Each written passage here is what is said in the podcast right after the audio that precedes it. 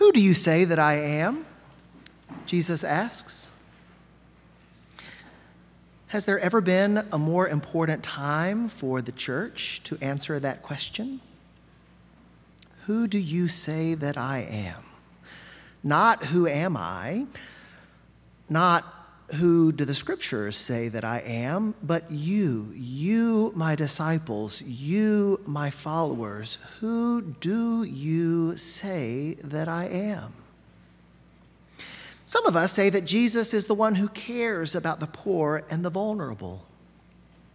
Some of us say that Jesus is the one who welcomes outcasts and sinners back into God's fold.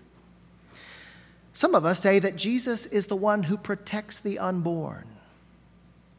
And some of us say that Jesus is the one who protects the women whose bodies have become a political battleground. Some of us say that Jesus is the one who promotes liberty and freedom and self determination. And some of us say that he is the one who demands sacrifice and selflessness and surrender. Some of us say he's the one who came to make his followers rich beyond measure. And some of us say he's the one who teaches them to embrace a life of destitute poverty. who among us gets to decide who Jesus really is?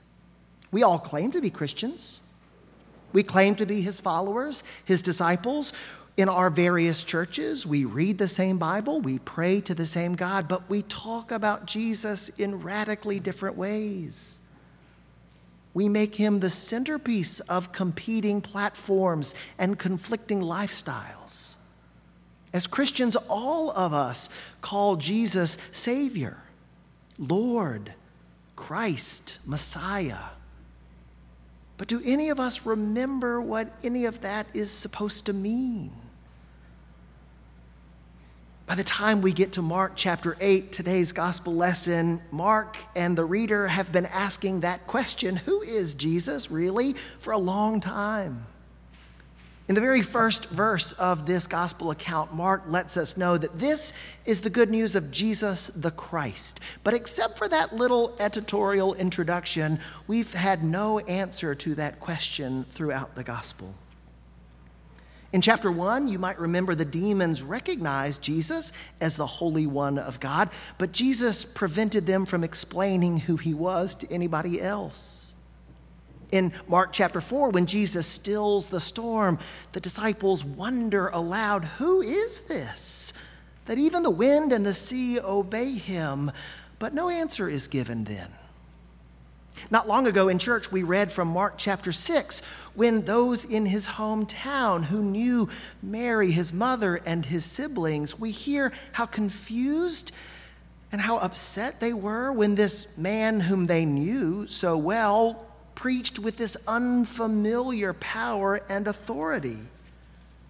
So far in this gospel account, every miracle, every teaching, every encounter has been about showing the reader, showing the world who Jesus really is. And finally, when we get to the end of Mark chapter 8, as things are beginning to become clear to us and to disciples, Jesus decides that this is the time for us to decide for ourselves what the answer to the question is Who is Jesus? Who do the people say that I am? He asks the disciples first. And they say, Well, Moses or Elijah or another of the prophets. And then, surely, after that meaningful pause, he looked at them and said, What about you? Who do you say that I am? Peter gives the answer You are the Messiah. You are the Christ, he says. It's the first time we've had an answer. We've been waiting to hear that word from the first verse of the gospel. It's the first time anyone has acknowledged who Jesus really is. But as it turns out, and as our continued confusion over who Jesus really is reveals to us, calling Jesus the Messiah is only half of the work of faith. The other half, the half we are still left to do, is to figure out what Messiah means and what it means for us to use that term to call Jesus. As non Jewish Christians, we typically use the Greek version, Christ, of that Semitic word Messiah, but they mean the same thing. They both mean anointed. To call Jesus Messiah or Christ means to call him the anointed one of God, the one whom God had chosen and equipped to do whatever work God had given him to do. But what is that work? Well, to Peter, it seems, Messiah evoked a connection with the other great Messiah mentioned in the Bible, David, the great and lauded king who had reigned over God's people at the pinnacle of their prosperity. Messiah must have meant that kind of king. And there are several first century Jewish texts that let us know that lots of Jesus' contemporaries expected God to send a Messiah to help them defeat the Romans and reclaim the Davidic throne. But in the exchange that follows, when we hear what Jesus and Peter have to say to each other, we discover that what Peter and what we so often expect when we hear that word Messiah isn't exactly right after all. As soon as Peter names Jesus Messiah, Jesus changes the game again. Jesus takes the word that Peter has used and says to the disciples, Don't tell anybody. And then he begins to substitute another term for himself, a competing term, if you will, the term Son of Man.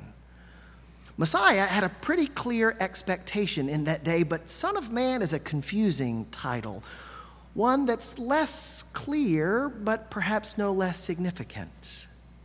In first century Judaism, when someone heard Son of Man, they thought about not the king who came to claim the earthly throne but that great and ultimate figure who one day would come and vindicate God's people.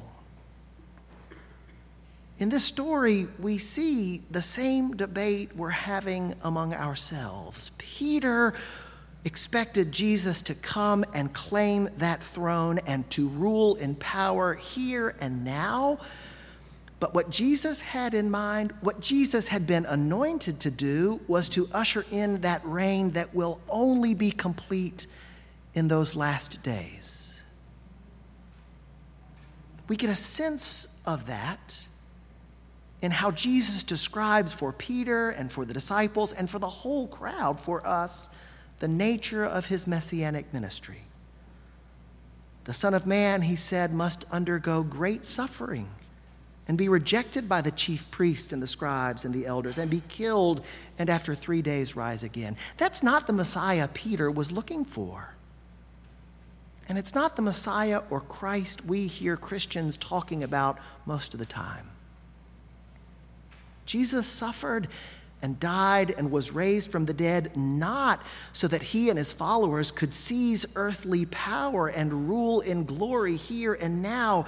He gave himself up to death, and God raised him from the dead so that those who follow him, even to the point of suffering and death, might be raised to the new life of God's perfect reign.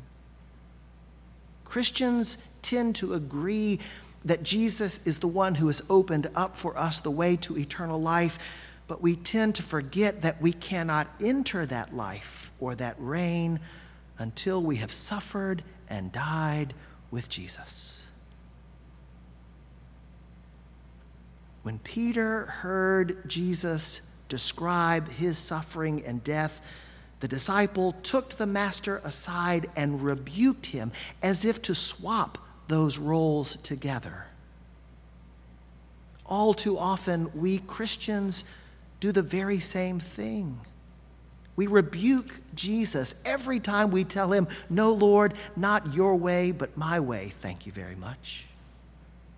When Jesus tells us that we must deny ourselves, that we must take up our cross, that we must lose our life in order to save it, we pull him aside and say, Not today, Jesus. I don't want to give up my life. I don't want to deny myself my wants, my needs, my family, my body, my freedom. I don't want to carry that cross. It's too hard and too heavy and too frightening. And it is. And what does Jesus say to us? Stop setting your minds on earthly things and see the divine things I have come to show you and to teach you. Get behind me, Satan. To accept the beam of that cross upon our shoulders and to walk the heavy laden path of self denial and suffering is to accept for ourselves the same disgrace that was heaped upon Jesus. To be his follower costs us dearly in this life.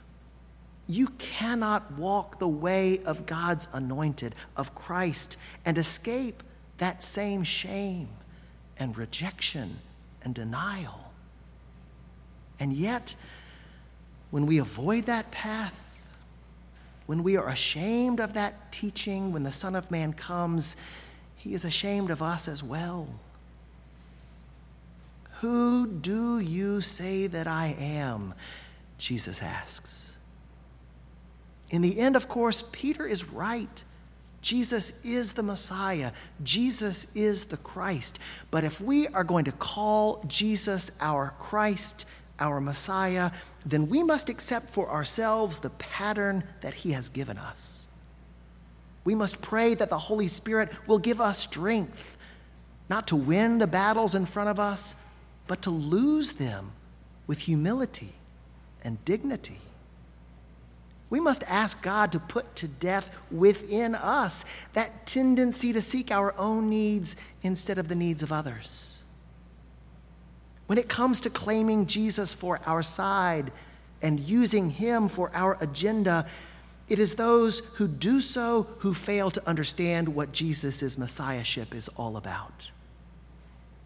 We must instead ask God to grant us wisdom to set our minds not on human things but on divine things, that we might even find the strength to give up our lives.